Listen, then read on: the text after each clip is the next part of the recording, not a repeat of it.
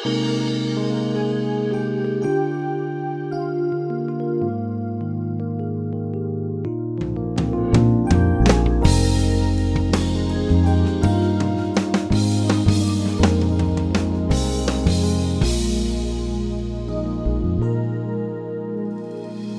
name's Jon Redmond from First Baptist Church in Pasadena, Texas, and I want to thank you for joining us today on Peace by Believing. And wherever you may be and whatever you may be facing, let me just say to you that your situation is not too difficult for God. How many times do we read in the Bible statements like these? For with God, all things are possible. Nothing is impossible to God. Nothing is too hard for God.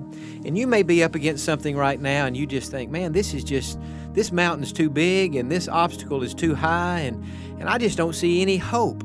Friend, the exact opposite is true. As long as God is on His throne and as long as you're still breathing, there is always hope. It's never too late for God to do something miraculous in your life, and your situation is not too difficult for God.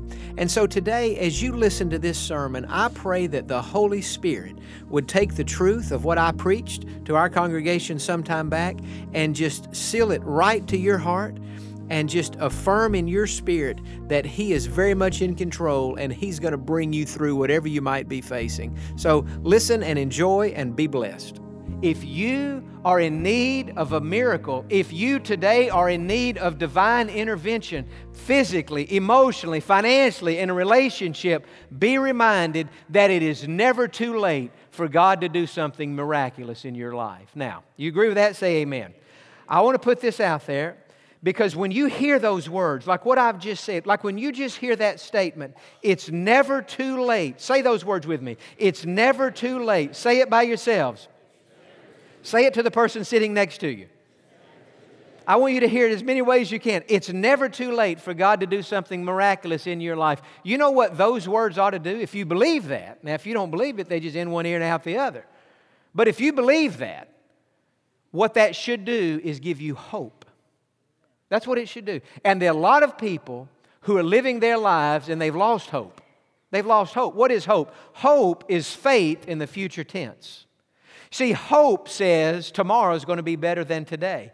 Hope says next year is going to be better than this year. Hope says God is leading me onward and upward, not downward and backward. Hope says my future is going to be good because God is in control of their future, of my future. But when a person loses hope, that's when depression can ultimately set in, and that's when some bad things can begin to happen in a person's life. And so we have to have hope. The Bible says, hope deferred makes the heart sick. Say that with me. Hope deferred makes the heart sick. What's that mean? It means if you lose your hope, you're going to get sick. You're going to have all kind of problems. But if you have hope, you're going to be able to look into the future and say, I got nothing to worry about. God is with me, God is in control. Now, one thing I would caution all of us about when we think about hope we want to make sure that we have our hope in God, not in a desired outcome. A lot of people read books and hear sermons about hope, and they think, okay, my spouse is sick, and so I'm going to pray and believe and hope that my spouse gets well. Well, certainly you would pray that. Anybody would pray that for someone they love. But let me ask you this what if your spouse doesn't get well? What if your spouse dies? If the only hope you had was in a desired outcome of your spouse being healed, you're going to be devastated. And there are a lot of people, when it comes to hope, they're not putting their hope in God. They're putting their hope in a desired outcome. And if that outcome doesn't happen, they're devastated. Let's take a 13 year old student, a teenager whose parents are going through a divorce. And the student wants more than anything for their parents to reconcile, for, the, for, that, for there to be no divorce. Well, of certainly that he would want that. That would be what everybody would be hoping for and praying for. But if that student goes to meet with his youth minister or his connection group leader or some friend in the, some mentor in the church and says, Hey, my parents are going through a divorce and I don't want this to happen, but we, I, I can't live like, what do we need to do? If that student minister says, Listen, we believe God can do anything. We believe God can restore broken relationships. We, bring, we believe God can bring healing. What you need to do is pray and believe and hope that your parents reconcile. Well, certainly that child should pray and believe and hope that their parents reconcile. But if that's where that conversation ends with that student minister, What that student minister has said to that kid is, let's get your hope in a desired outcome that, first of all, is completely out of your control because you got nothing to do with what they do. May be out of the control of one of the parents because maybe one of them can't even control what happens. What that student minister would say is, listen, we're going to pray, we're going to believe, we're going to hope your parents miraculously reconcile. But I want to say to you, that situation is out of your control. You can't make them reconcile. And so, what you need is a higher hope than that. And you need to know that whatever happens in that relationship with your parents, God is your Father. He will provide for you, He will take care of you. What would that student minister be? He would be saying, Let's have a higher hope than just putting your hope in an outcome that you can't control and that maybe one of your parents can't even control. I think about Paul and Silas when they were in that Philippian jail and they were chained hand and foot, and yet at midnight, the Bible says they were singing hymns and praise songs to God. Now, let me ask you a question Where was their hope? Was their hope in the desired outcome of getting out of jail? Well, I'm sure they wanted out. Who wouldn't want out?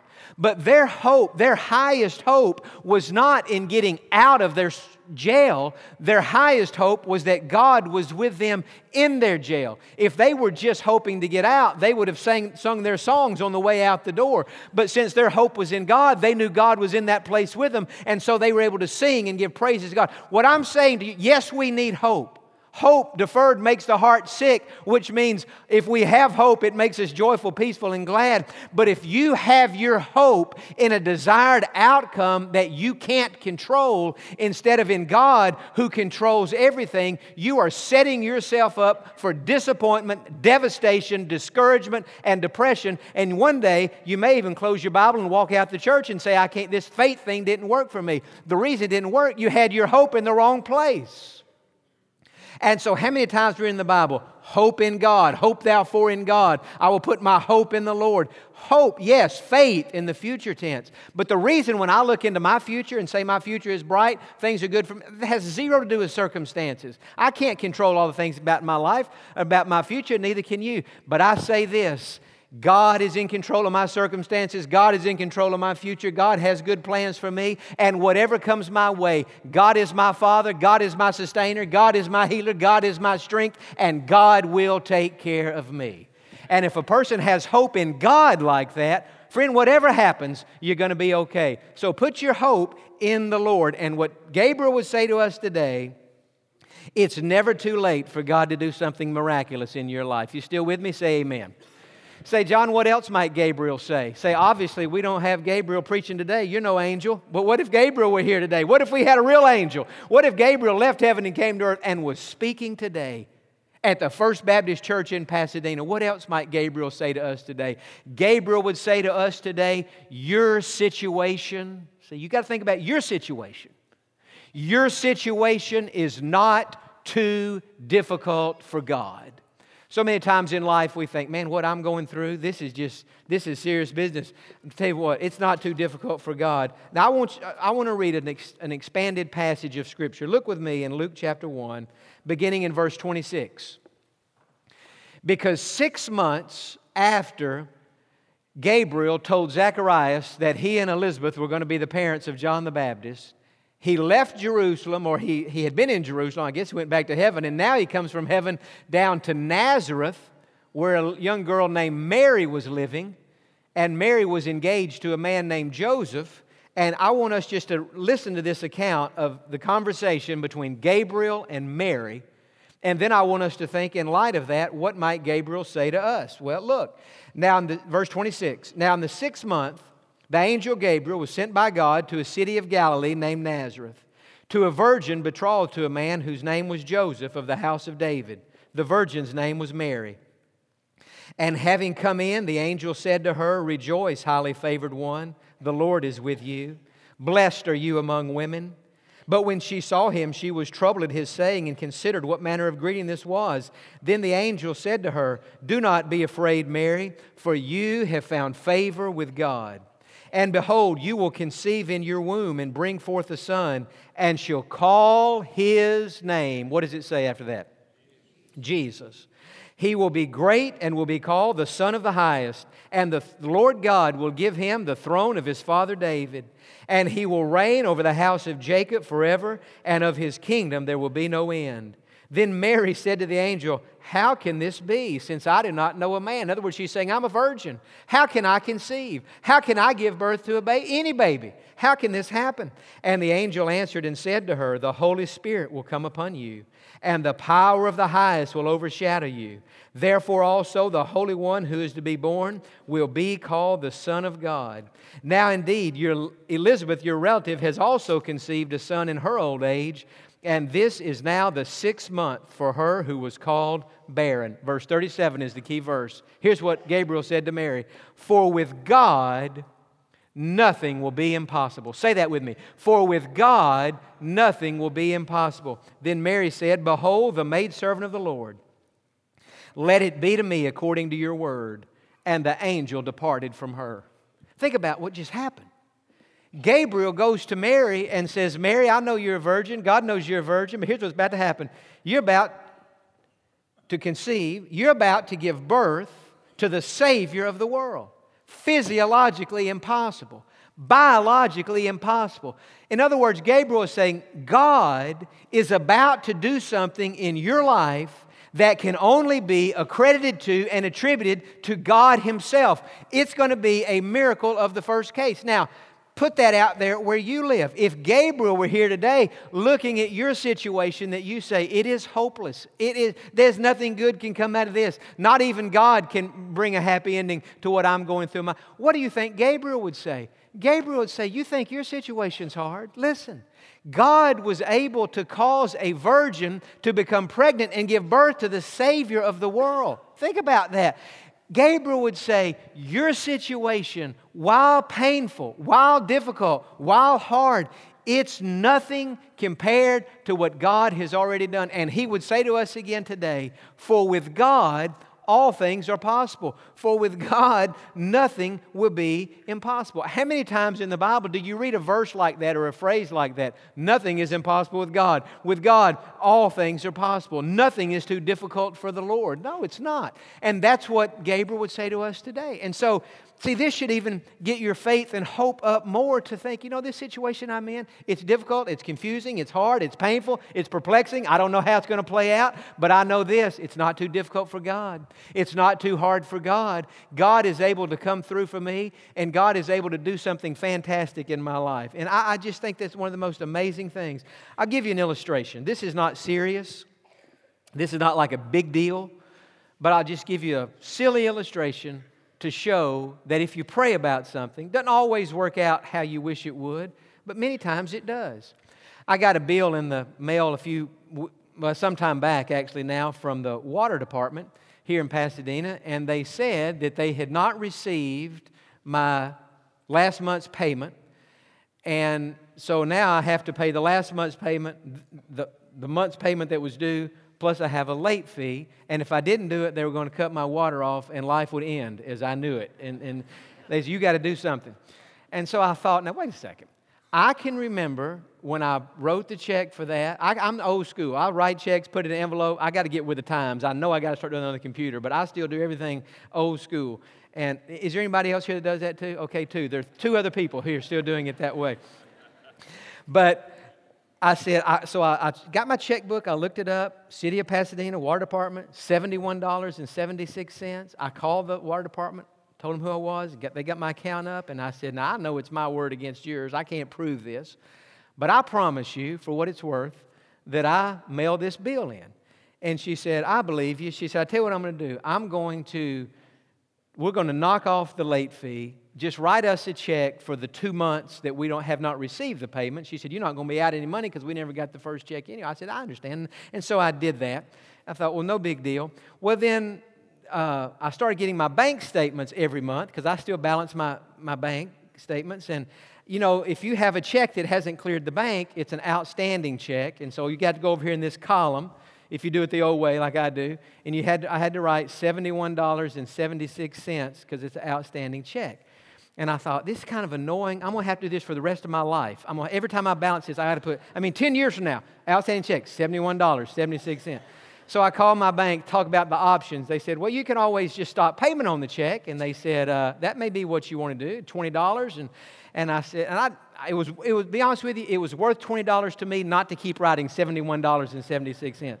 But when she told me that, I just had a feeling, don't stop payment on that check yet. I just had the feeling. So I said, well, let me just give it a little time. I said, what are the odds that after this much time has gone by, that that check is ever going to show up at the water department? She said, Sir, those odds are so low I would not be able to give you a number because she said, I just, it's just past, it's just probably not going to happen. I hung up with her and I, I just had a feeling, pray about it. And I said, Lord, you heard what the bank lady said. And the odds of that check ever showing up, I don't know if the mailman accidentally lost it, water department, they have so many bills coming in, and, and they. I said, But God, you know where that check is. And I'm asking you somehow get that check to the right person at the water department so that this thing can clear the bank. Now, that's not, a, that's not cancer. That's not a major deal in life. But it's, it was a situation I was in, so I prayed about it. Would you believe last week I went to my mailbox? I got a, a bill from the city of Pasadena, except it wasn't a bill. It sa- in fact, it says, This is not a bill. Do not pay. We have received your check for $71.76. You have a credit on your account. $13.07 credit. They owe me money. If I move, they owe me money. Why? Because God somehow, and I'm not comparing that to the virgin birth, please, okay? I know that's not the virgin birth. But what I'm saying is, whatever our situation is, you say, yeah, Jon, but how about if it never would have cleared? Well, you know what? God would have given me grace to write $71.76 for the rest of my time on earth, and I would have been okay with that. So you have to look at your situation, and you have to say, now, you know, Zacharias and Elizabeth, they had a baby when they were too old to have a baby. That's a miracle. Mary became pregnant and she was a virgin. That's even a bigger miracle. Okay? If that happened to them, the application applies to me. It's never too late for God to do something supernatural in my life. And not only that, not only that, my situation is not too difficult for God. Now, last night I was home about, I don't know, 9, 10 o'clock, finishing this sermon, and I got to the point where I'm at right now. And I thought, God, I'm going to need some way to close this sermon, just to kind of wrap it up. You know, I always think it's helpful if, if you listen to a sermon and when it gets over with, to know what the sermon was about. I really think that's helpful. Sometimes people lead, they go, What was the sermon about? Well, you know, I don't know. We stood up there for 30 minutes. I have no idea. Like the man went to church. I think I've told you about the man that went to church one day, lived out in the country. He didn't want to go. His wife was homesick. He thought, finally, I get to not go to church. He said, No, I'm not that sick. You go to church. Reluctantly, he went, sat on the back row, endured the song service, endured the sermon, doesn't like, didn't like anything. He got home and his wife said, Well, what was the sermon about today? He said, I don't know. The preacher never did say. I don't have any idea what he was talking about. So I want to put my sermon today, because I don't want you leaving here saying, well, he talked about Gabriel and but what was it about? Here is my sermon in four words Have faith in God. There's your sermon. I was thinking last night about that hymn that many of us grew up singing Have faith in God. And the chorus says, Have faith in God. He's on his throne. Have faith in God. He watches o'er his own. He cannot fail. He must prevail. Have faith in God. Have faith in God. I want to read you the first verse of that hymn. It says, and I want you to think about your situation while I read this to you. Have faith in God when your pathway is lonely.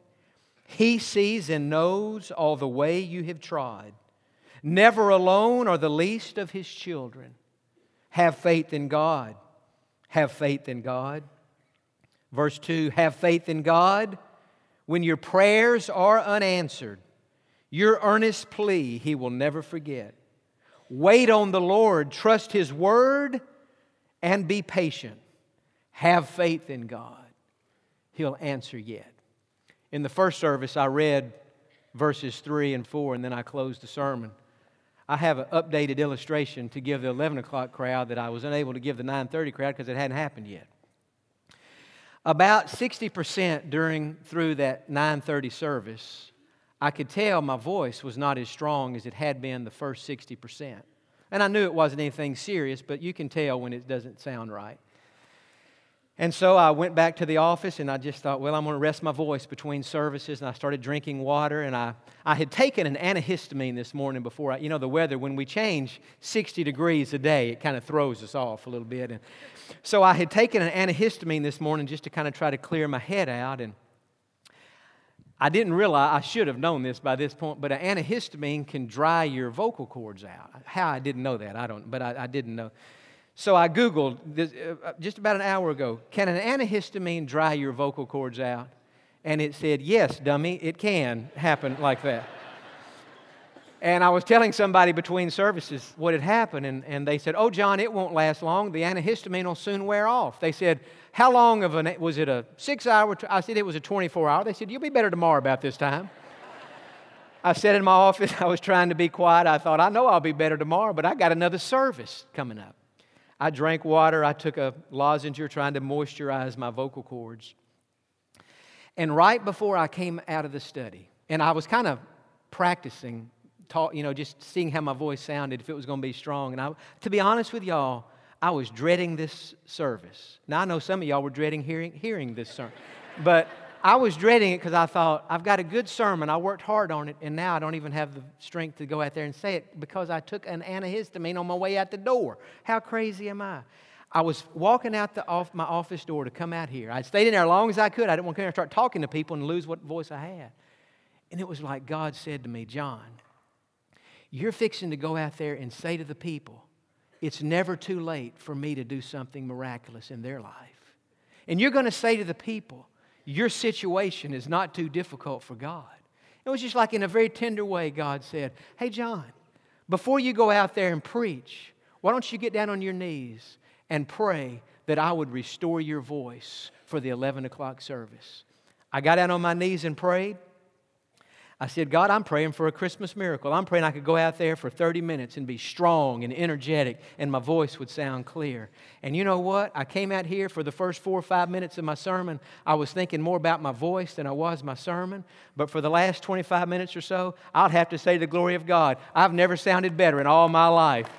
I'm so thankful for that. What I'm saying is, I sound better out here now than I did in my office when I was practicing saying nothing. I sound so good, I want to preach another sermon right now.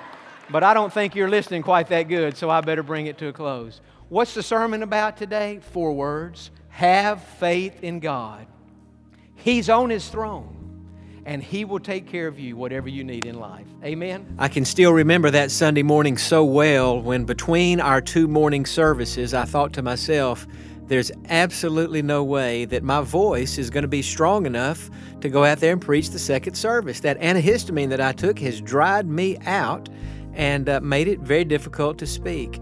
And so I sat in my office. I did drink a lot of water, but mainly I prayed and I said, God, please give me the vocal strength to go out and preach service number two. And as you heard me in the end of that sermon just tell the story, by the grace of God, I was able to preach the second sermon with more power than I had even in the first one. And it's just, it was a reminder and a timely reminder on that particular day when I was preaching about the fact that no situation is too difficult for God.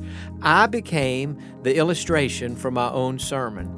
And so, what was true for me on that day is true for you today. Whatever you're facing is not too difficult for God. Put it in God's hands. Trust God with it. Now, that doesn't mean that everything always works out that quickly. There was another time in my life years ago, I had to have surgery on my vocal cords, and I didn't preach for three months, and I didn't talk at all for over a month. And so, back at that time in my life, I didn't get my prayer answered quite as quickly. But God did eventually heal my vocal cords through a good surgeon, through His own healing touch. But sometimes our prayers are answered quickly, sometimes it takes time. That's God's business. The main thing is that we trust Him. I encourage you today, friend, put your hope, put your trust in God, and He will see you through. Visit our website at peacebybelieving.org. We have helpful booklets, resources, sermons, things that will bless you, and a place where you can contact us and let us know where you're listening from. Please do that. Thanks for joining us today.